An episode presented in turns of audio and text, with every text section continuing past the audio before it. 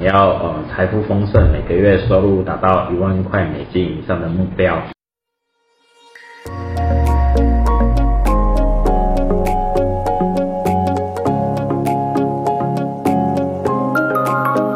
欢迎收听福袋运来，本节目是结合嘉兴子牙 Sandra 稳健财务军务和谐关系师的共同主持，透过分享真实的个案故事。让你此生福袋运来，你准备接福袋了吗？我们开始喽。大晚安。那今天跟大家分享的一个个案，呃，是我们的李先生。那呃，因为我从事的是助人者的工作，那这李先生他来找我，主要是呃，他想要呃财富丰盛，每个月收入达到一万块美金以上的目标。好，那主要这个李先生他其实是一个。呃，算是工作呃蛮不稳定的哦，因为他做过蛮多的工作，像是清洁啦、按摩啦，哦，然后还有一些呃手工艺的一些工作。那后来因为嗯他有去学一些投资、投资理财的一些工具哦，所以他想要呃透过每天呃个比如说操作期货或股票哦来做一些获利。那主要是说，这个李先生他其实他的呃本身的家庭状况实际上是呃比较呃稍微没有那么和谐哦，也就是说呃就是因为他父母亲已经都过世，那因为他们现在在打打所谓的遗产的官司哦，那在这之前他其实也学了蛮多的这个身心灵的课程啊，不过某种程度来说的话，为什么拿来学习，主要是因为。嗯，他觉得他想要找到一个答案哦，就是说，哎，为什么家里就是都会这种状况？那另外一部分是因为他本身来说，他觉得他自己情绪没有那么的稳定哦，很容易暴怒，所以会常常跟家人就是有些起冲突。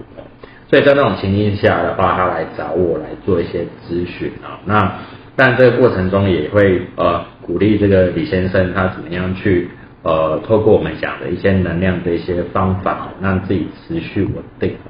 那这边也跟大家分享一个呃小观念哦，因为其实蛮多的伙伴都会想说，哎，我上完一些身心灵课程哦，那我的就是状态就会改变哦。那其实很多时候的学习，它都只是开始哦。那呃，这个开始的部分是因为我们学到的一些方法或一些呃工具哦。呃，回家的时候一定要每天日常的用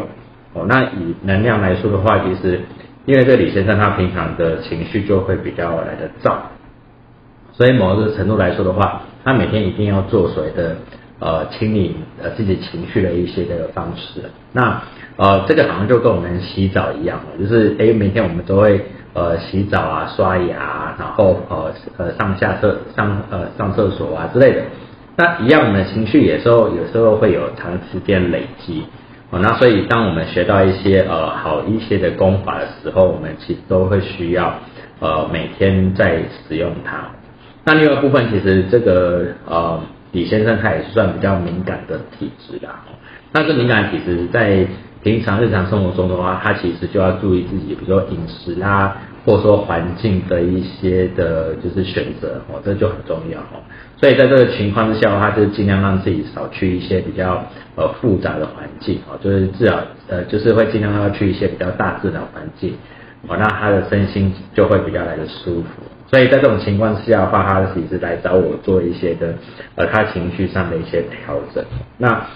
那在这区块的话，也是会 也会就是呃去了解到说，哎，他其实他的工作。哦，其实一直以来都不太稳定哦，就是一年换二十次的工作。那这边的话也是想要跟 Sandra 请教一下，说，诶，像一般的伙伴啊，如果在面临这个工作选择，或者说会常常有想要换工作这样的情境之下的话，呃，怎么样来做一些调整？还是说用什么方式，他才会比较在工作上的话，他可能才会比较顺利一点？嗯，好，那呃，各位听众，假设说呃你现在有考虑要换工作的时候啊，我会建议你真的要先停下来，先检视一下，因为像刚刚斯德他分享这个个案，他有可能就是呃已经四十几岁了，那他这这个工作期间呢换了很多工作，可能每个工作他可能待的时间都不长。那其实我觉得这样最亏的会是谁呢？其实是自己，因为你每个工作，你你一直换来换去，你可能换产业或者是换职务，那同时其实那也代表了什么？你也换了技能，所以其实每一个专业啊，它都是需要时间去累积的，所以。你你这时候其实你应该是就是要根据你自己本身的个性，因为我们常讲江山易改，本性难移，对不对？所以其实你要很清楚说你自己的个性，还有就是说，哎，你有什么兴趣啊？你的价值观，其实讲这些都是看不到的，但是它对于你的职涯是非常非常重要的，因为这个是很难去。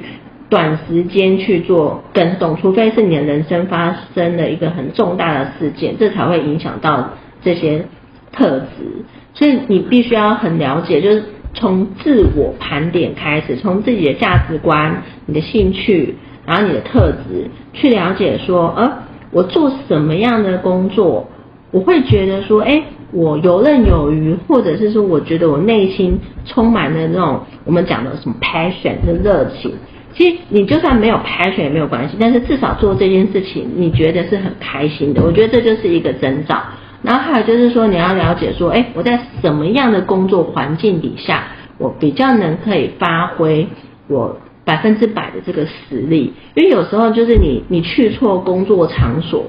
那个你可能会觉得你好像就是困在那边了，你才会想要呃换工作。所以其实。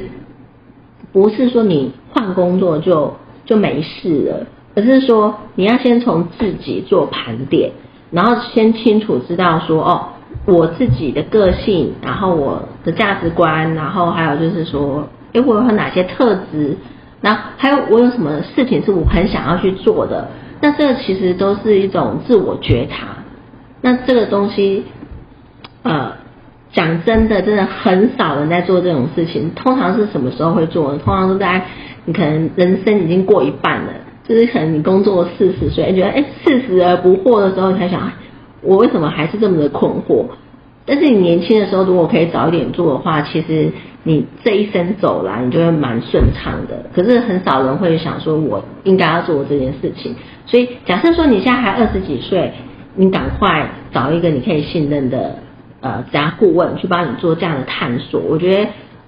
因为这期间你还是要经过不断的试错跟体验，你才会去确定说这条路是不是真的你想要走的。然后，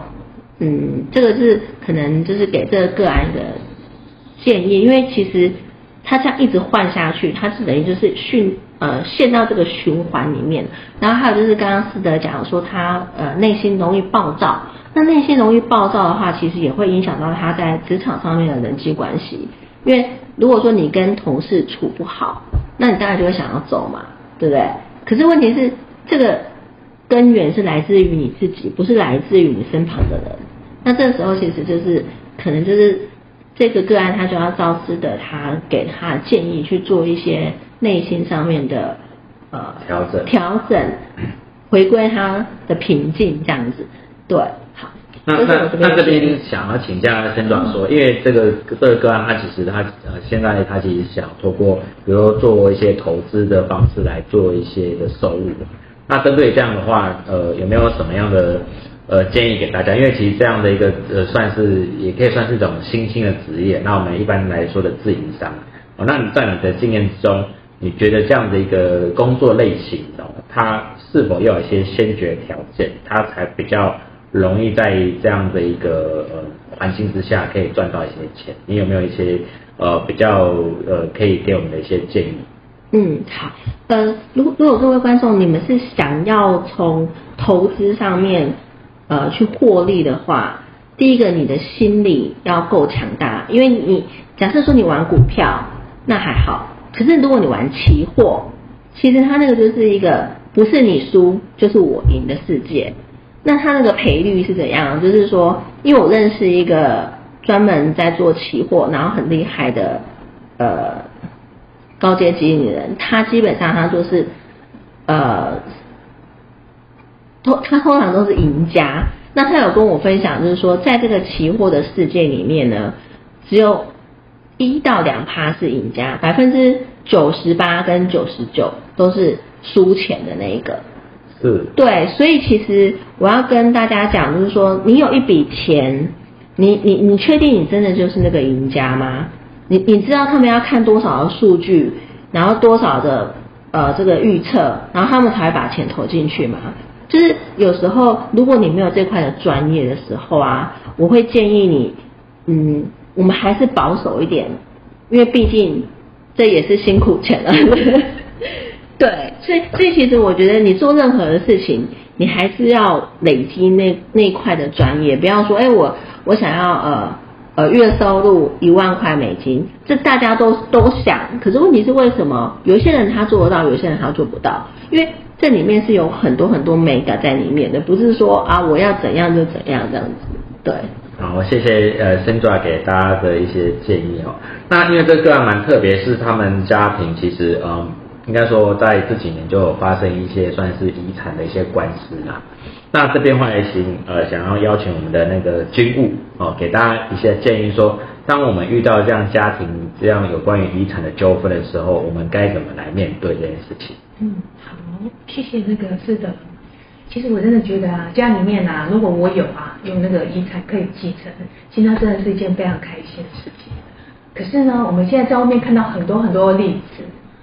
有遗产要继承，除非说他这笔钱已经是指明给我，其他人完全没有任何的没没办法伸张他的意见，而且他的意义无效。要不然的话呢，其实他会为为了我的生活周遭会带来很多很多的纷扰，而这个纷扰这个官司，它有可能会持续很多年，